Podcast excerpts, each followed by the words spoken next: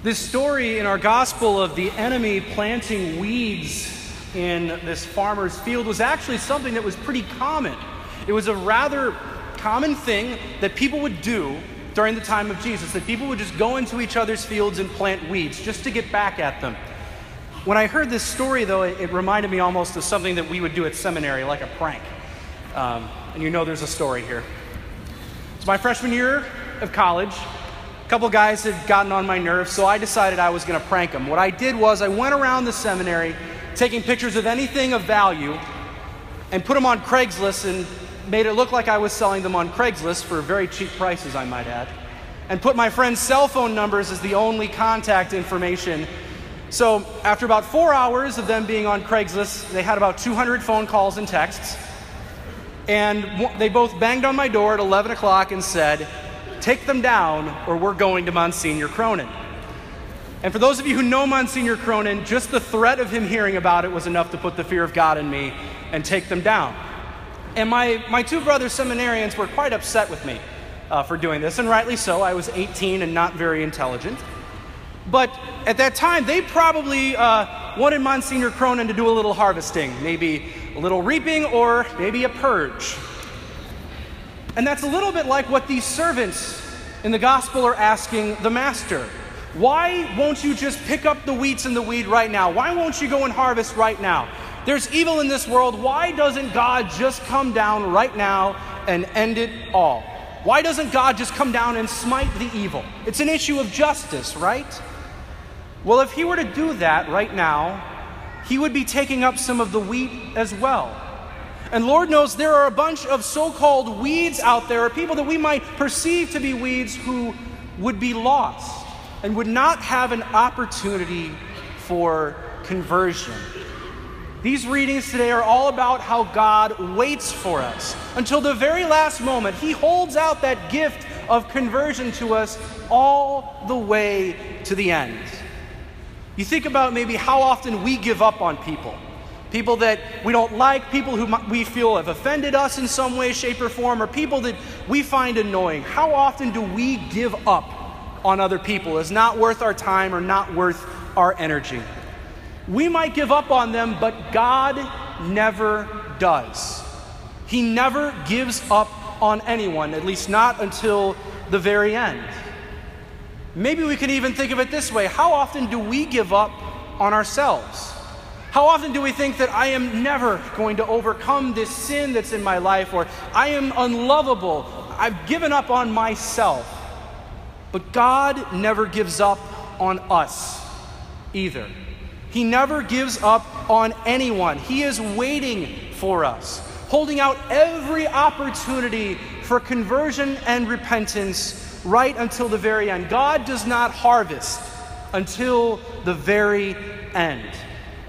So these readings are a great message of courage for us to take courage and to persevere, to know that the reaping that God will eventually have for us will always allow us an opportunity to turn our hearts back to Him. Again, up until the very end. Because if God were to just come down right now and end it all, He would never give us and so many other people an opportunity to convert their hearts and turn back to Him.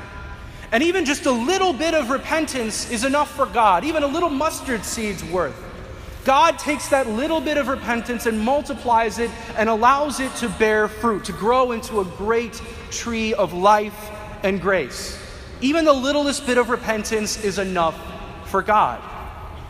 You know, also in the seminary, in a number of our priest formators would often tell us that some of their most fruitful moments in ministry are when they get called to a hospital and it's someone in the last stages of their life. And that person has a very big deathbed conversion. Whether it's someone who hasn't been to confession in decades, someone who isn't Catholic, or even someone who hasn't even been baptized.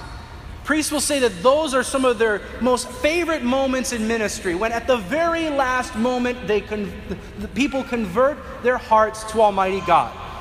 Now, I'm young, I, I haven't had any of these experiences yet, but I pray that I do because they're beautiful to see that God holds out his mercy and conversion to every single person if only we accept it.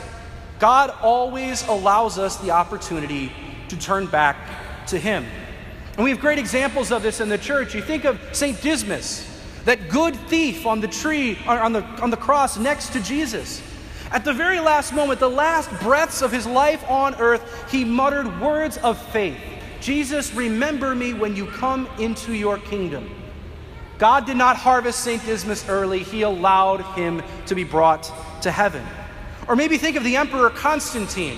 He was the emperor of the Roman Empire, and on his deathbed, late in his life, he legalized Christianity with the Edict of Milan and himself was baptized right before he died. Now, doesn't mean we should just wait until the very end to receive all of our sacraments. It's worth it to fight that good fight here on earth. But we have comfort and hope knowing that God holds out his hope for us and holds out his mercy to us right until the very end. Because we do know that in the end, God will judge. And he has power to condemn and he has power to bring to heaven. As we heard in our first reading, God's might is the source of justice. God is a just God who will give to each soul what they do in fact deserve. And God is not afraid to call a spade a spade. He's not afraid to do that. But even in his judgment, God shows us mercy. Because God is mercy itself. We know that God's love will always overcome any evil, any weeds that might be in our world. Because if He didn't, then that would be a very, very big problem. Because evil cannot stop God. As we heard in our first reading again, God gave His children good ground for hope that He would permit repentance of their sins. So this God holds out His repentance to us all the way until the very end and never, ever gives up on us. So maybe go back to when I was a freshman in college. My two friends were very, very upset with me, and we didn't really talk for a while after that. And they had every right to be angry with me. But they didn't give up on me as a friend, and I didn't give up on them either. And to this day, they're two of my closest friends, one of whom's a priest, and another one is a couple years away. So there's hope for all of us. No matter what we have done, if we turn our hearts back to Almighty God, He will never give up on us. So let's pray today, brothers and sisters, that we cannot give up, that we not give up, rather, on those in our lives that we know who struggle with sin or who annoy us or who we might find annoying. And not give up on ourselves either, because we know that God does not give up on anyone. And He holds out every opportunity for us to turn back to Him. So may we be ready for that harvest this day and every day.